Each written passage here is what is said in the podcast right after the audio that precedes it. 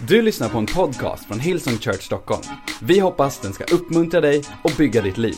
För att få mer information om Hillsong och allt som händer i kyrkan, gå in på www.hillsong.se. Det kommer bli fantastiskt. Dagens predikan heter Titta inte bort. Jag pratade med våra ledare i veckan som var om eh, lite grann om det som pågår i vårt samhälle just nu. Eh, runt om i hela världen när det kommer till frågan om rasism. Vi får såklart jättemycket frågor om vad tycker vi och vad ska vi som kyrka göra. Och eh, jag sa till våra ledare så här, eh, för mig just nu är inte det viktigaste vad jag ska säga, vad jag ska göra. Därför att jag tror att det är otroligt viktigt för mig och för oss som ledare och för oss som kyrka, för oss som kristna och verkligen försöka förstå. Och ska man försöka förstå och inte bara sätta eh, plattityder eller sätta eh, bara liksom färdiga mallar utifrån vårt sätt att tänka över saker och ting så måste man börja med att förstå. Och jag har utmanat våra ledare, allihopa utav dem, att verkligen utbilda sig själva. Att lära sig och lyssna och ta in och utbilda sig. Vi har pratat om böcker att läsa, filmer att titta på. Och om du skulle vilja uh, vara med oss i det här, vi kommer prata om det här de närmsta veckorna, jag kommer prata om det lite grann i min predikan idag. Men här är ett ansvar som vi allihopa har. Vi har ett ansvar att utrota all form av, av, av, av orättfärdighet, all form av orättvisa, all form av förtryck. Och så också definitivt rasism. Men ska vi kunna göra det så måste vi var och en gå till oss själva först och ställa oss själva frågan, har jag verkligen brytt mig? Har jag verkligen lyssnat? Har jag verkligen förstått? Och jag tror att när man är ärlig i den frågan så tror jag att många kommer upptäcka det jag upptäcker. Att jag tror att jag har förstått, men jag har inte riktigt förstått. Jag tror att jag har sett, men jag inser att jag inte riktigt har sett. Och jag inser att när sådana som du och jag bestämmer oss för att se, bestämmer oss för att lära oss, bestämmer oss för att lyssna, så kan vi vara med och skapa den skillnad som vi är tvungna att vara med och göra för att se en förändring. Så dagens predikan heter Titta inte bort. Titta inte bort. Det står i eh, Lukas evangelium. En berättelse som jag predikat om många gånger. När Jesus ger en berättelse om en man som blir rånad och rövad. Det är en berättelse med så många lager i sig. Ofta har jag predikat den om att hjälpa till. Om eh, en präst som gick förbi, och en levit som gick förbi och en samarier som stannade till. Men när det kanske mest av allt handlar om är tre människor som såg en situation där två människor valde att blunda men en människa valde att se. Och jag inser att det vi väljer att se är det som vi väljer att agera på. Men det som vi väljer att blunda för, det som vi väljer att runda, det som vi väljer att inte ge uppmärksamhet till eller ge värde till eller ge utrymme att beröra oss på ett sånt sätt så att det faktiskt rör oss till handling, som vi kommer att prata om ikväll, call to action. Allt det som vi struntar i, det kommer vi lära oss att leva med. Och det vi lär oss att leva med, det kommer vi ge vårt godkännande till. Och det som vi bestämmer oss för att inte göra en skillnad i, det, vi, det är vi också med och endorsar, det är vi med och godkänner. Pastor Brian säger ofta att tystnad är ofta ett starkare vapen än ord. Att vara tyst när man borde säga någonting betyder ibland mer än det man säger. Att välja att titta bort när man borde se gör ibland större skillnad än att bara blunda. Vi har ett ansvar att se, men inte bara titta utan också se. Vi har ett ansvar att lyssna, vi har ett ansvar att låta saker och ting som är viktiga för Gud bli viktiga för oss oavsett vad det är. När det kommer till frågan om rasism så en, en god vän till mig, pastor Todd Mullins, han sa förra veckan ett fantastiskt statement. Han sa racism is not a skin issue, it's a sin issue. Därför att all form av rasism, all form av förtryck, all form av, av uh, saker som devalverar människovärde vare sig det är systematiskt eller med ord eller olika all form sånt, roten av det är synd. Allting som vill få två människor att ha olika värden är en synd.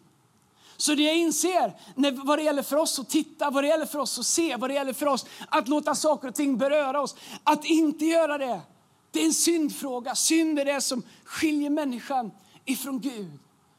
Därför har jag bestämt mig för att göra den här resan. Även om jag är i början på den tillsammans med så många andra. för att göra allt vi kan, på alla områden i livet där vi kan. Bestämma oss för att göra en skillnad genom att lära oss, lyssna, utbilda oss och ge röst till det som Gud vill ge röst till. Men i Lukas kapitel 10, vers 30 så står det så här. En man var på väg från Jerusalem till Jeriko och råkade ut för rövare. De slet av honom kläderna och misshandlade honom. Sen gav de sig av och lämnade honom där halvdöd. En präst kom händelsevis ner samma väg och när han fick se mannen gick han förbi. På samma sätt var det med en levit. Han kom till platsen, såg mannen och gick förbi. En samarit som färdades samma väg kom också dit. När han såg mannen förbarmade han sig över honom. Han gick fram till honom, hällde olja i hans vin i hans sår och förband dem. Sen lyfte han upp honom på sin åsna och förde honom till ett värdshus och skötte om honom. Nästa dag tog han fram två dinarer och gav åt värdshusvärden och sa sköt om honom och kostar det mer ska jag betala när jag kommer tillbaks. Vem av de här tre tycker du var nästa för mannen som hade råkat ut för rövare? Han svarade den som visar honom barmhärtighet. Då sa Jesus till honom, gå du och gör som han. Så Jesus har en massa människor samlade och han berättar en historia för dem. Det här är en liknelse som Jesus ser. Och Jesus, han, han gör inte saker utav slump. Jesus har alltid en mening med det han säger. Och när vi läser evangelium så ser vi ofta att i en liknelse, i det Jesus säger, så finns det så många lager. Det är som att han staplar lager av sanningar i samma berättelse så att han vill att vi ska dyka in och lära oss att förstå. Så han talar om en präst, en präst en sån som jag, som talar om att göra det Gud har sagt som talar om Guds kärlek, som säger de rätta sakerna. Tack gode Gud för alla pastorer, tack gode Gud för alla präster, tack gode Gud för alla de som gör det Gud har kallat dem till. Men i den här berättelsen så står det att när prästen kom, som talade om det som borde ha hjälpt mannen, som talade om att klä den nakna, som talade om att förbinda såren på dem som är sargade, som talar om att skaffa de förtryckta rätt, som talar om att göra skillnad. Men när det inte fanns en publik så var han som vi ibland är. Vi väljer att leva efter andra värderingar. Så, enkelt är det, så ofta är det så enkelt för oss att ha en värdering, någonting som vi säger som är politiskt korrekt men ingen ser. Så är vi som vi kanske verkligen är. Min bön är att det inte skulle vara en skillnad på oss, vare sig du är präst eller inte präst. Att det inte skulle vara en skillnad på oss när människor ser eller vilka vi är i slutna rum, eller vilka vi är i jargong, eller vilka vi är när människor inte ser. Kanske en av de sakerna som har skadat, jag vet att jag är lite vass idag, I know. Kanske en av de sakerna som har skadat kristendomen mest av allt är när vi medvetet visar upp en sak, men sen är vi någonting annat när ingen ser. Gud har aldrig kallat oss till att vara perfekta, men han har kallat oss till att vara ärliga, till att vara genuina, så prästen väljer att inte hjälpa mannen. Sen står det att det kommer en levit. En levit är egentligen två olika funktioner. Å ena sidan så är de en lovsångsledare. Sådana som mobiliserar kyrkan till att sjunga om det som är sant. Sjunga om det som är riktigt, som leder sånger, leder lovsånger, leder kampsånger. Som får kyrkans fokus att riktas mot det som är viktigt. Lovsångarsledarnas roll är att hjälpa oss att lyfta blicken från oss själva till det större perspektivet. En levit var också en tempeltjänare, en sån som faktiskt hade till uppgift att hjälpa en man som han som låg där. Men Jesus säger i sin berättelse att när leviten kommer så står det att han såg honom. Men sen gick han vidare. Han såg honom, men han valde att inte bli berörd. Han såg honom, men när det inte fanns någon som såg arbetet, när han inte behövde visa upp en fasad, så fast han såg så valde han att inte se. Min bön är att vi aldrig skulle vara människor som ser men som väljer att agera som att vi inte ser. Oavsett vilken orättvisa det kommer till i våran värld. Det finns ett uttryck som säger att det enda som behövs för att mörkret ska segra är att ingen tänder ett ljus. Men samtidigt i det mörkaste rummet, hur mörkt det än är, så krävs det bara ett litet ljus för att hela atmosfären ska förändras. Så Jesus, han, han är, det finns en anledning att han börjar med en präst och sen en tempeltjänare. Leviten ser, men han väljer att titta bort och gå vidare. Sen kommer en man, en samarier. av många utstött, av många eh, eh, marginaliserad. Han har också utsatts för rasism. Han har också utsatt för utanförskap. Varför använder Jesus den här liknelsen? Varför väljer Jesus att dissa dem som faktiskt skulle tjäna honom och lyfta fram någon som inte har någonting att vinna på det? Jag tror att det är viktigt för Jesus att göra en poäng av att vinningen ligger inte först och främst i hur bra vi kan visa oss. Vinningen ligger i hos dem som faktiskt behöver någon som gör någonting för det utan vinning. Så står att mannen, han väljer att hjälpa honom. Han ansågs kanske inte värdig och han var förvisad till periferin, men han var den som gjorde Guds gärningar. Jag inser att Jesus ger en liknelse till oss. Det här är inte en liknelse i första hjälpen. Jag hörde den här berättelsen i söndagsskolan och jag har sett den här berättelsen utspelas på så många olika sätt. Jag har sett liknelser när man lindar bandage och ett tag trodde jag att det här är en första hjälpen-kurs. Livräddning ABC. Men det är inte det Jesus gör. Jesus pratar om tre olika människor. En som inte ser, en som ser men väljer att titta bort. En tredje som ser och som väljer att engagera sig, som väljer att låta sig bli berörd. Jesus pratar om att inte titta bort ifrån orättvisor eller behov.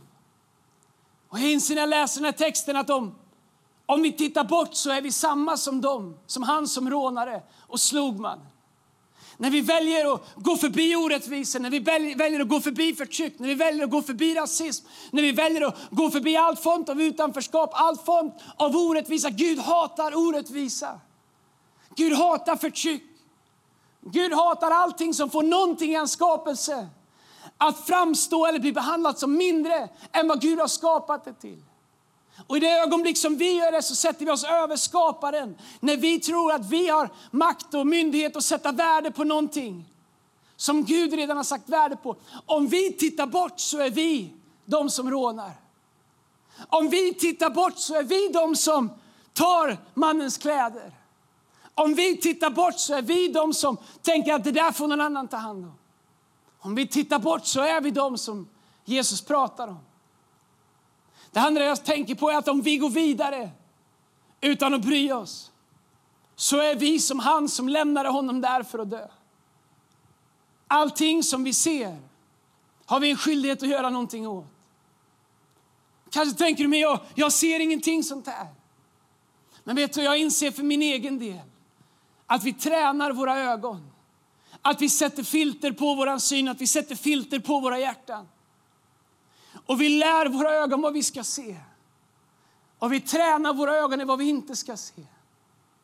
Så ofta när vi startar vår kyrka, vi var på eh, en av de första lokalerna i Göta källare på Söder. Man åkte gröna linjen för att komma dit. Så ofta pratade vi om alla människor som vi mötte på vägen till kyrkan som vi såg på tunnelbanan, som satt i trappuppgångar. Hemlösa människor, trasiga människor.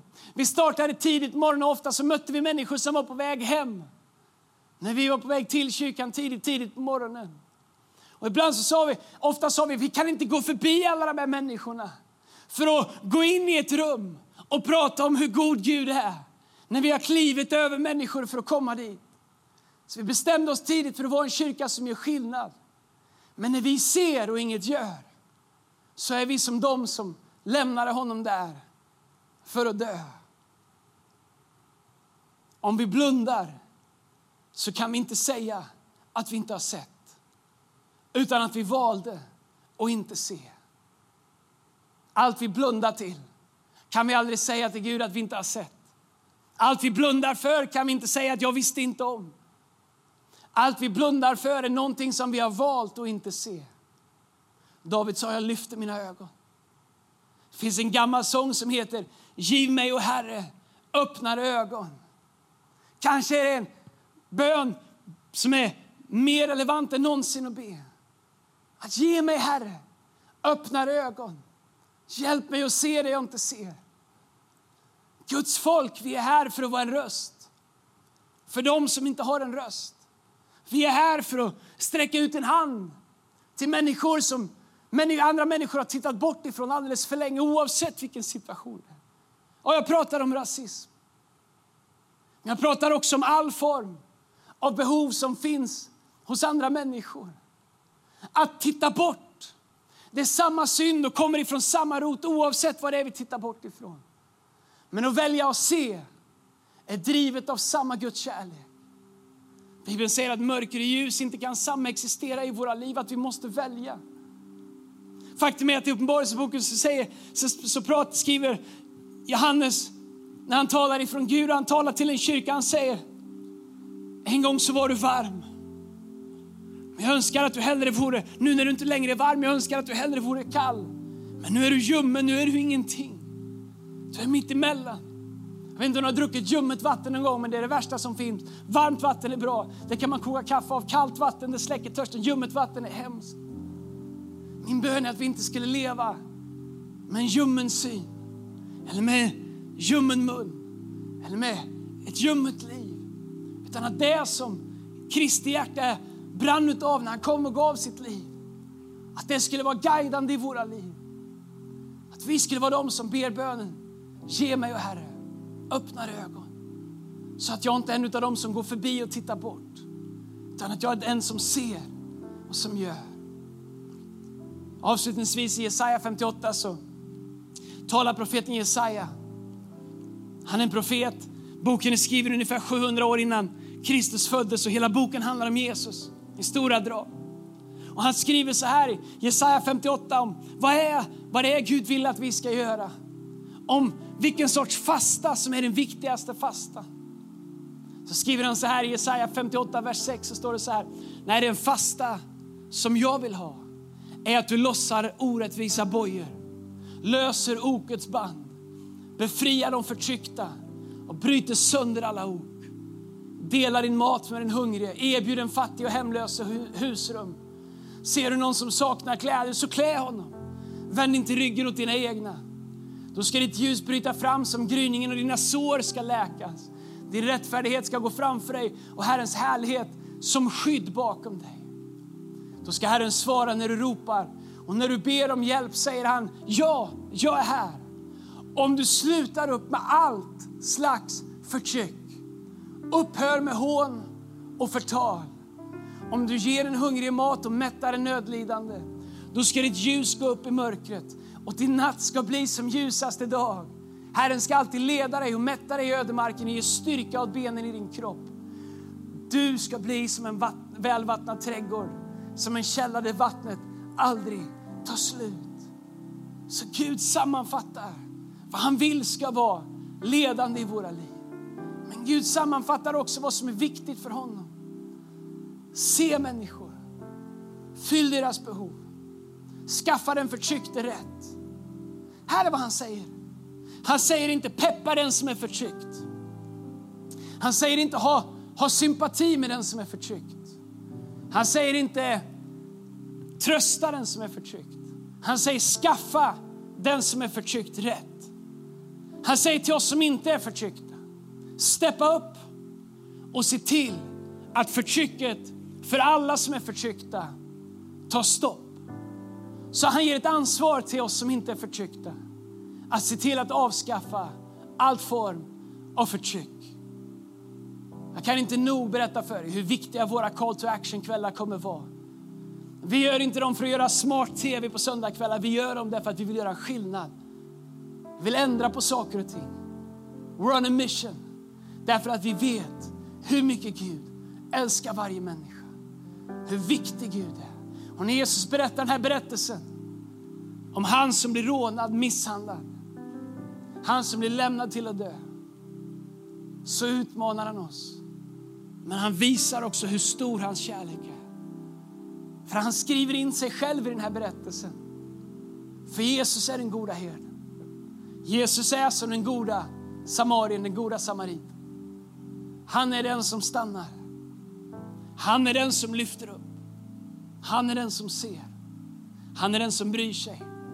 Han är den som gör för oss utan att förvänta sig någonting tillbaka. Han är den som säger, här får du vad du behöver och när helst du behöver mer så kommer jag för att ge mer. Men jag vet inte vad din bild av Gud är. Om din bild av Gud är som någon som är hård, som vill hålla dig accountable till massa regler. Eller om din bild av Gud är som någon som är diffus, som man måste leva upp till någon viss standard. Eller någon Gud som du kanske ropat till och undrat vart han har varit. Låt mig säga vem Gud är. Gud är en Gud som ser dig. Gud är en Gud som stannar vid dig. Gud är en Gud som böjer sig ner till dig. Gud är en Gud som gör allt som krävs för att göra dig hel inifrån och ut. Oavsett hur polerade vi är på utsidan så kan Gud komma in på vår insida och göra oss hela. Han älskar dig och han är alltid här för att ta första steget. En sak som gjorde att mannen fick upprättelse var att han lät Samarien hjälpa honom. Min fråga till dig är, vill du låta Gud hjälpa dig? Vill du låta Gud komma in i ditt liv?